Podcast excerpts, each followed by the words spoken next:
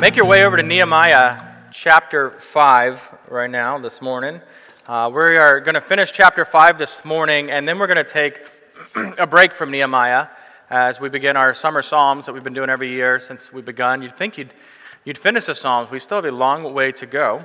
Uh, but we'll spend summer in the Psalms, and then we'll pick back up in, in August with chapter 6 of Nehemiah. Uh, so, last week, just to kind of remind you, last week we, we learned many of the Jewish workers were in dire straits financially. They had mortgaged their, their farmland, their land. They, they couldn't afford grain to even feed their family with. Some of them had sold their, their daughters, their children into slavery. And, and this was all brought about because Jewish nobles had been incredibly greedy. They had been taking advantage of, of those in a desperate situation, their, their fellow Jews, their, their, their covenant community in that way. And we saw all this made Nehemiah extremely angry. He called the nobles out for their greed. He, he brought these public charges against them. And the response of the nobles was exactly what you'd want to see from anyone who has been confronted, called out for their sin. They confess their sin rather than denying it. They don't make excuses. They don't even justify, well, here's why we did what we did, or anything like that. They, they gave back the land, they returned the grain and the wine and the money and everything else that they had extracted from, from people. Uh, they wiped away all the debts of the people. And all this was at incredibly great cost to them personally. Um, but what they did there was, was beautiful. It was a work of the Lord in, in their lives, where we see the, the greedy become generous. In our passage today, we're going to be seeing the blessing uh, of a generous heart that is put into action. That's what we're going to see in the life of, of Nehemiah here. Uh, we're going to begin in, in verse 14 of Nehemiah chapter 5. If you got it in front of you, just, just follow along with me.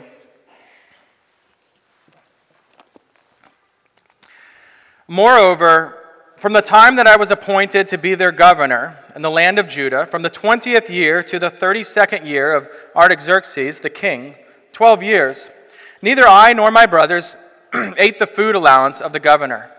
The former governors who were before me laid heavy burdens on the people and took from them for their daily ration 40 shekels of silver. Even their servants lorded it over the people, but I did not do so because of the fear of God. I also preserved in the work on, his, on this wall, and we acquired no land, and all my servants were gathered there for the work. Moreover, there were at my table 150 men, Jews and officials, besides those who came to us from, from the nations that were around us. Now, what was prepared at my expense for each day was one ox and six choice sheep and birds, and every ten days all kinds of wine in abundance. Yet for all this I did not demand the food allowance of the governor, because the service was too heavy on this people. Remember for my good, O my God, all that I have done for this people. The grass withers, the flower fades. Let's pray. Heavenly Father, incline our hearts to your testimonies. Open our eyes that we may behold wondrous things in your word. Make our wandering hearts to follow you, to fear you, to truly be in awe of you. May we be satisfied today with your steadfast love and your incomparable generosity to us. Now, Lord, we ask that you'd give us focus, that you'd enlighten our minds for this time in your word. It's in Jesus' name that we pray. Amen. So, shortly after World War I, Paul Mazur of Lehman Brothers Financial Service uh, said this to his, his peers. He said, We must shift America from a needs to a desires culture. People must be trained to desire, to want new things even before the old have been entirely consumed. We must shape a new mentality. Man's desire must overshadow his needs. What do you think? Did they succeed in that? Is that our mentality as a, a nation now? How, how many of you uh, your purchases, uh, your own purchases lately, right, have been driven by a desire for something more than a genuine need for something. Uh, I, me, I will absolutely confess that. You know, not too long ago, I needed a new Apple Watch because there wasn't enough memory on my old one to upgrade it without this annoying little reset feature. Right? I, I needed a new pair of running shoes because my old pair were fine, but the new ones look amazing. Right? These are the ways we, we kind of go through these things. I, I know, I, have learned to use that word need in situations where I absolutely know it's a want. I need a new this, I need a new that, I need this, right? It, it, it just makes us feel better about that. We have this desire for more money in the bank, for more stuff, and it's, it's left us, if we're honest, with very little generosity, or far too generosity compared to what we're, we're seeing in God's Word. You see, being generous is, is probably made more complex in, in our culture, our, our setting, by this false assumption that no one around us really needs our generosity anyway.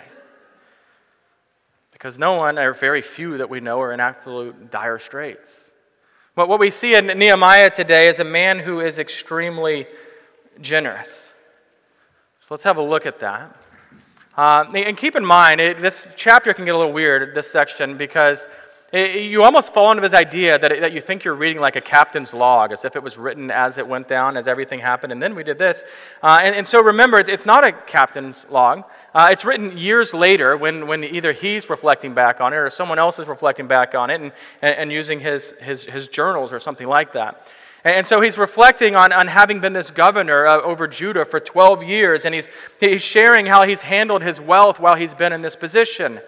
Now, as the governor, he had this legal right. He was absolutely entitled to an allowance of food, meaning he could take from the local farmers, the local ranchers, uh, and, and it would be credited to them. It was, it was his right to do so. He, he could uh, collect taxes from everyone living in that region, and, and not just for the king, but for his own uses uh, as well. Some of it was for the infrastructure in the area right? You libertarians are like, that's, that should be all of it right there. Uh, some of it was for entertaining foreign dignitaries, for, for running the, the household, and, and some of it was simply so he could live in this lavish lifestyle that was expected of a governor, expected of someone in this political position. And, and he explains the governors before him, they required a ration of 40 shekels from the locals every day. Now, it's hard for us to really put that in terms today. We also don't know is that he's spending every day, or is it actually collected from every individual that way? Uh, regardless, right, even if we can't put it into modern terms, we know that his whole intention of mentioning this is look at this incredibly heavy burden that was placed on, on the people at this time, on the average person. Now, now, despite it being his legal right, he could do it. He had every right to do it, he did not collect this daily ration from those le- less wealthy fellow Jews. And, and he did not permit his staff to do it either. You're not going to put a burden on them either. To, to put this in, in some sort of modern terms again, it's like they, they probably paid the, the federal income tax to the king, but they weren't being asked any, any state income tax to be paid to Nehemiah, which would have lightened their load. Now, there's two motivations that he actually gives for doing this, for, for his generosity and providing for others, uh, and instead of, you know, greedily demanding from those in need. And, and the first reason that he gives is very clear. Look at verse 15. Uh, he is generous instead of greedy because of the fear of God. His generosity was driven by the fear of God. Those previous officials who took advantage of the Jewish people had no fear of God. Now, it's, it's right that we are to come into corporate worship with a sense of reverence for God. We should, we ought to, but, but the same fear of God that leads us to, to reverence in worship, it will also lead us to behave lovingly towards others, generous towards others. John Murray, who uh, he helped found Westminster Seminary 85 years ago, said this. He said, the fear of God is the soul of godliness. That's, that's what drives it. Has it ever occurred to you that the reason that, that you don't obey God, or, or the reason that you struggle against uh, your struggle against sin is at times apathetic or, or weak or just seems powerless at times, is, is that you, do, you simply do not fear God in the way that the scripture calls us to? Is it possible that you don't fear God because you don't really understand God? Or at least it's not in the forefront of your mind on a regular basis. Do, you imagine God more like a laser chasing cat house or house cat than a, dangerous, powerful lion? Jerry Bridges, in, in one of his books, asks this question Do you desire to be a godly person? And the assumption is you're going to answer that, yes, I desire to be a godly person. And, and he then gives the answer. He says, then you must understand and grow in the fear of God. When the scriptures say that we are to fear God, it doesn't mean that we fear in the sense of a, a child with a, a physically or verbally abusive father fears him. It's, it's not the fear that you would feel if you're being held at gunpoint. It's not the fear of something evil that means you harm. The, the scriptures, the scripture mean, eh, what, what scriptures mean is the fear that compels our hearts to just tremble in awe of God, to see his power to, to know our own worthiness and His presence, of His, His holiness. It's that fear that fills us with a reverent adoration for God, that overwhelming sense of, of His holiness that, that even alters your, your breathing pattern because you're just so in shock of who God is. But, but also the, the sort of fear that, that leaves you unwaveringly certain that God is your priority, that He is the Lord over your life. That his values and his views are to be your values and your views. His prescribed way of living is the aim of your way of living. That that's the desire of our hearts. And in what context in your life might you struggle to remember today the, the primary aspect of fearing God, who He is? I'll tell you, it's, it's always changing, but in, in this moment, specific moment of history, there is a, a cultural compelling movement to accept everything related to LGBTQ. There, there is a, a passionate surge of support for abortion right now. And if we're honest, these views are, are being brilliantly marketed and championed by corporations and celebrities and people that we like, people we enjoy, products that we probably love too much. And so we must remember that we are we are the creature, and only God is the creator. The, the holy fear of God in, in your heart and in your mind must be stronger than the fear of man. And I say this because if, if it's not your, your desire, you will desire to give your support to these unbiblical views simply because these views are widely accepted and celebrated in culture. It's way easier to be on that side. Christian, the fear of the Lord, even if it will lead you to feel like a villain of times, must be your priority. Now, now here's the interesting thing. Nehemiah doesn't even mention that. I, I mention that as a modern thing, right? But, but fearing God has led Nehemiah not, not just to some view of holding some biblical ethical view, right? But to a way of life that you and I probably do not associate with fearing God or even with godliness. It has led him to this radical, open handed practice of generosity. Right? Look, look how I fear God by the way that I handle the money that God has given me. Look how I, I fear God by, by the generosity. Not, not just a list of things he's against, but a, a sacrificial giving of what he has, what God has given him to others. He, he lays out how he didn't obtain any land, that, you know, that he paid his servants uh, to also work on the wall, that he himself was working on the wall. Verse 17, he regularly fed 150 people at his own expense. How many of you have listened to a mother of teenage boys explain to you how expensive it is to feed them suddenly? Right? Two or three of them, maybe. A few of their friends show up. Can you imagine 150 people showing up at your house for dinner over and over and over again? Do you know how many gallons of milk you're going to go through? Right? He listed out a day required they ate an ox, six sheep, a whole bunch of birds, and wine in abundance. It's all meat in there, right? Uh, in modern terms, that's, that's a lot of nugget trays. That is a lot of wine that they're going through. And, and the point is, as it always is, is that generosity was incredibly costly to Nehemiah. This wasn't his spare change. This wasn't, oh, uh, yeah, another two bucks, we can get an extra piece of pizza. You know, it wasn't that kind of thing. It was costly. And so then in verse 18, we learn the second motivation of Nehemiah's generosity. The first is this fear of God that has driven him to be this radical generosity. And the second one is this deep sense of compassion for those, those who were poorer than he was. Look at verse 18. The service was too heavy on this people. He could see they can't handle this. Nehemiah would not add his weight to the shoulders of an already struggling community. Or, as Derek Thomas puts it, he says, as a relatively wealthy man, Nehemiah saw it as his duty and delight to share with others from his bounty. And then this chapter ends with this odd, self righteous sounding prayer of Nehemiah. He, he prays, Remember for my good, O God, all that I have done for this people.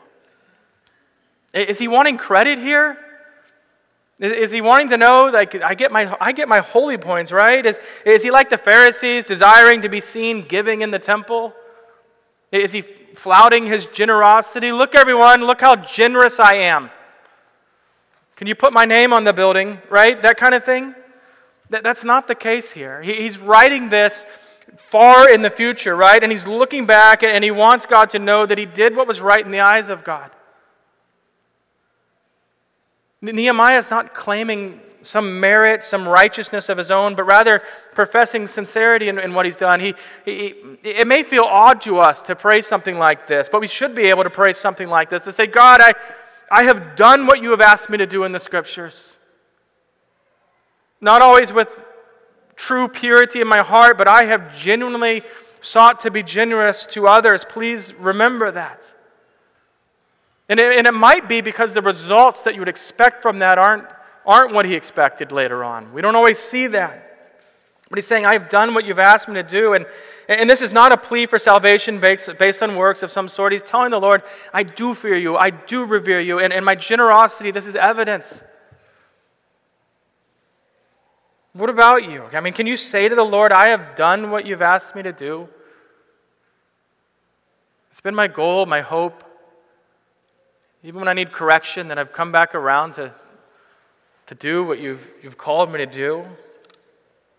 And so then I, I want to spend the rest of our time on, on two subjects that come out of this. The first of which is the, the generosity of, of God to us. I want to touch on four areas. There's so many more than four areas, but I'm just going to touch on four. And the first is this God is generous to you in the creation of the world. I think as the spring comes, this starts to come to my mind again every year.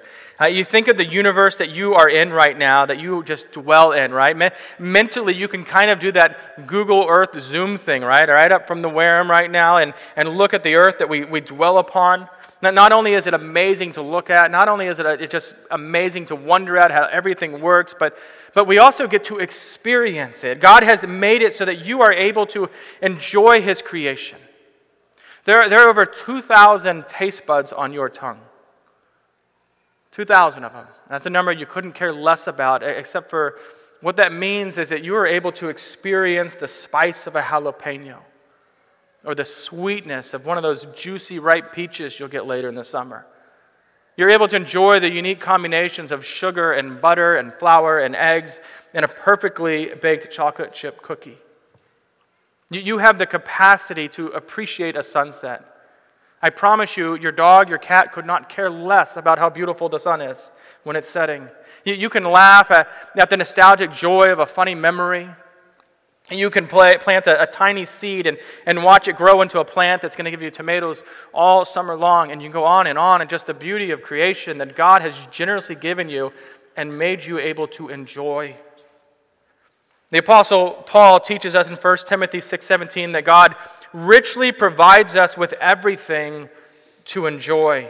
God provides the grapes that make your wine. He provides the, the scent of lavender and the taste of lavender.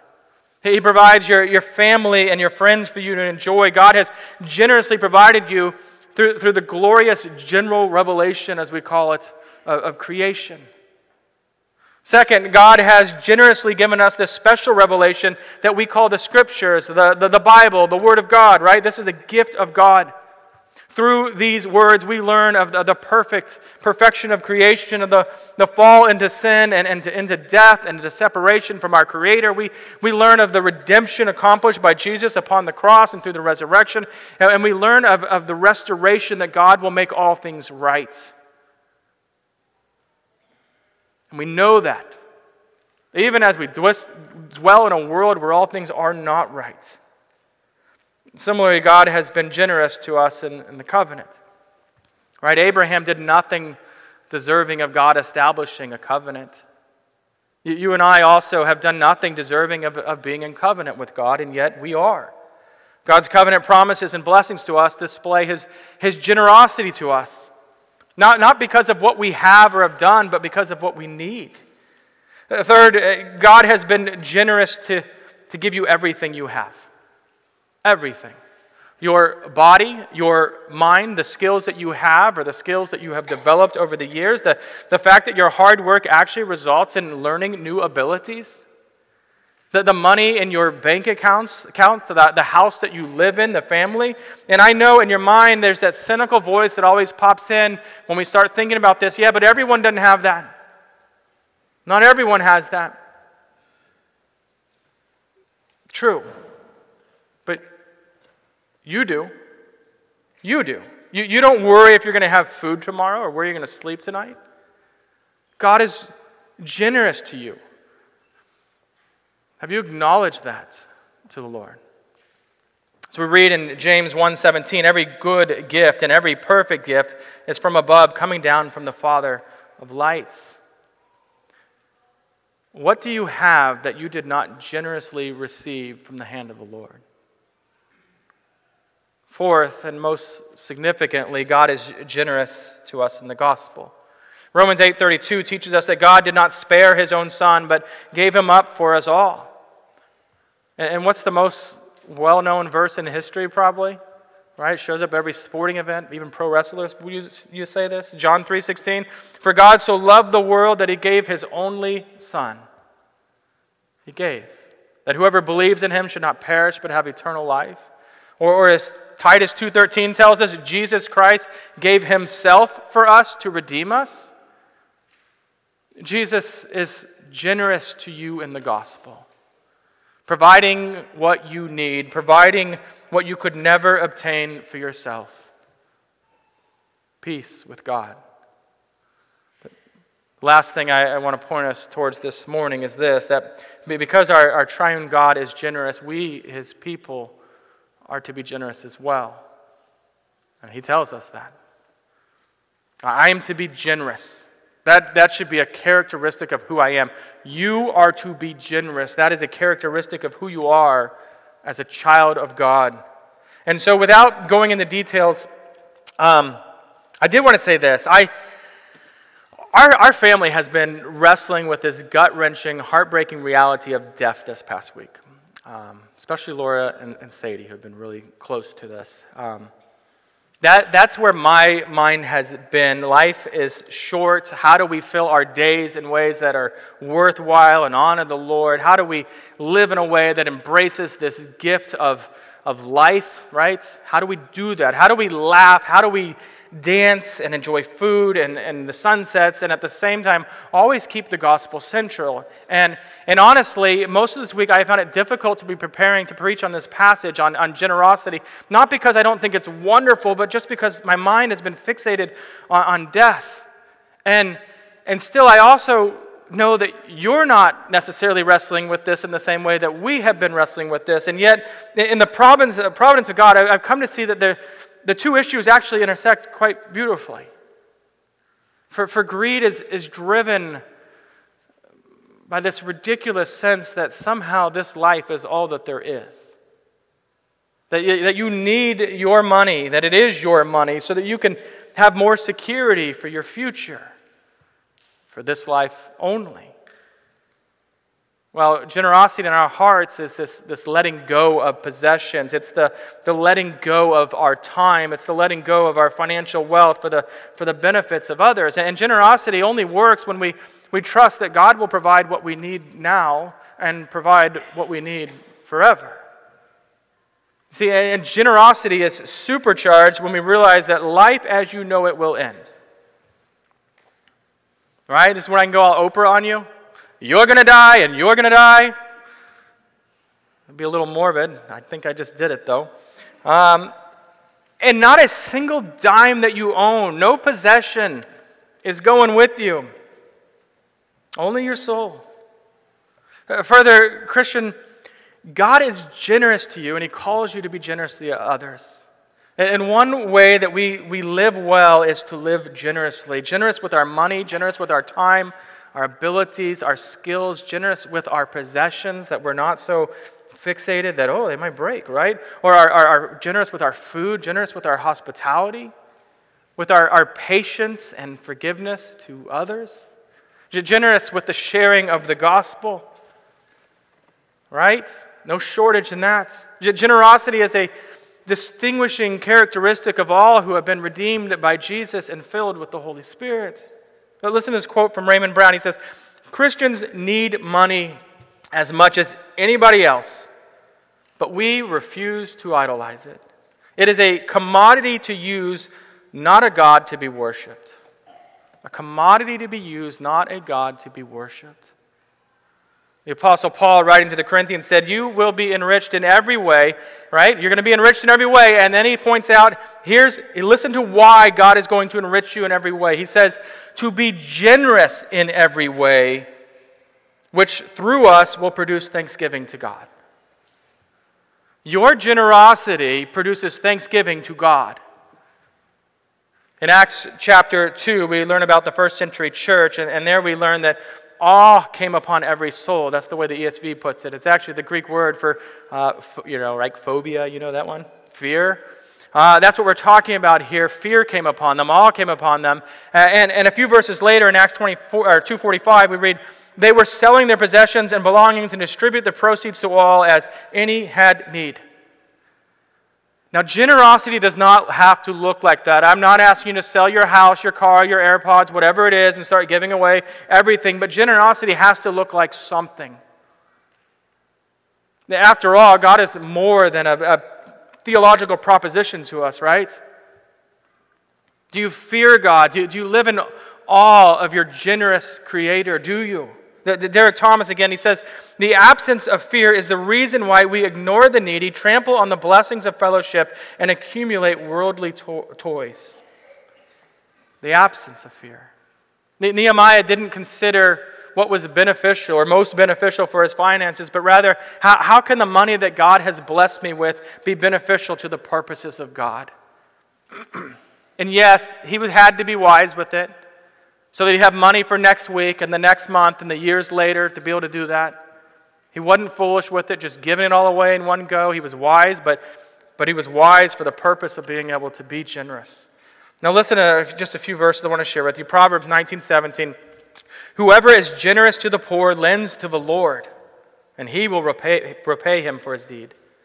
Hebrews 13 16. Do not neglect to do good and to share what you have for such sacrifices are pleasing to God. When we share what we have, it is pleasing to God. Acts 20, 35. In all things, I have shown you that by working hard in this way, we must help the weak. And remember the words of the Lord Jesus, how he himself said, It is more blessed to give than to receive. 1 Timothy 6.17 begins with, with Paul saying to, uh, right, he's writing to this younger pastor, Timothy, and, and he says this, As for the rich in this present age, he's setting it up. I've got something I want you to tell the rich in this present age. There's a charge, a challenge, uh, this instruction to give to the rich. So consider yourselves rich, all of us rich right now, as, as I charge you in the way that Paul does. And I'm going to do it where it's coming towards you as a charge rather than just reading what, what Paul says. Um, do not be haughty don't be arrogant, prideful is what he's saying. Don't be that way. Do not set your hopes on the uncertainty of wealth. Don't do that.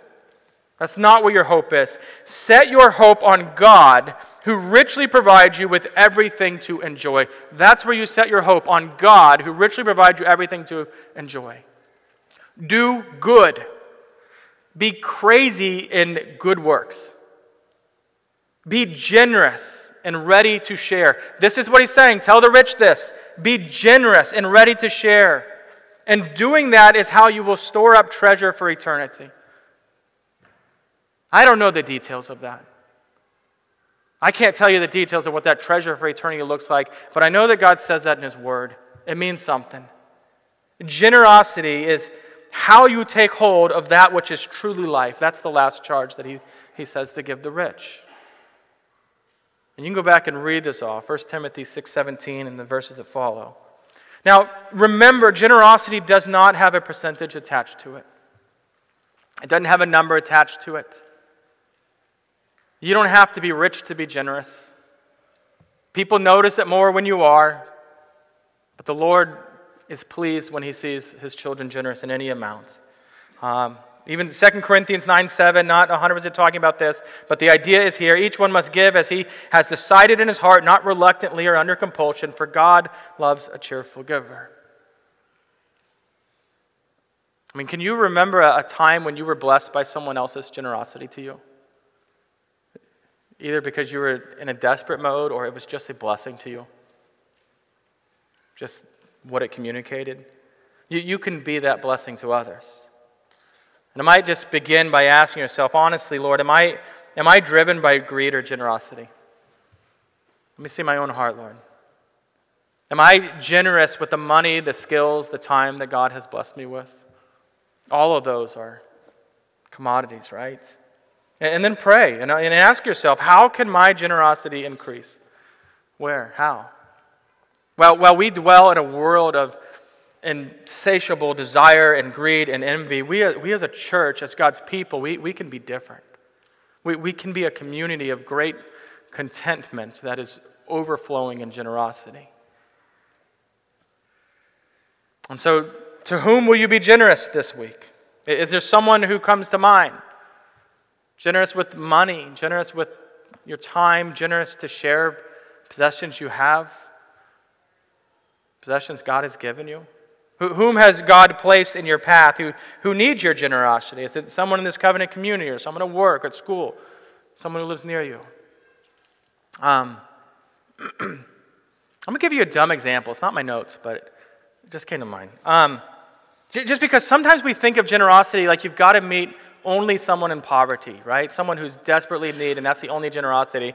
And, and I'll say this uh, we have a friend whose mom in Texas sent Laura home with these amazing chips from HEB. They are, I don't even know what they are, black pepper something chips. Uh, and we had this bag, and somehow she saw a picture of us, of me eating them, stealing them from Laura. And uh, this one bag, and, and somehow this mo- her mother found out about our, Laura's friend's mom got the picture and saw it. And so she sent five bags of these black pepper chips from HEB. We can afford the chips. It's not that we desperately need money or that that was the issue. And yet, this box showing up from her was this weird, generous thing of, of just communicating something. And it was incredibly encouraging. And I, and I only say that just because your, your generosity doesn't just have to meet a desperate need, it, it can be an encouragement to, to people. Look to see how you can use your money in that way. So, who will be blessed by your generosity? Let's pray. Lord God Almighty, make us strong, supportive. Make us people who honor you. Make us a gospel centric covenant community. Deliver us from pride and arrogance, from greed and discontentment, and make us grateful for the generosity that we have received from your hand. Father, we ask that you'd make our hands like yours, like our Father's overflowing in generosity to others, and especially to those in great need. It's in Jesus' name that we pray. Amen.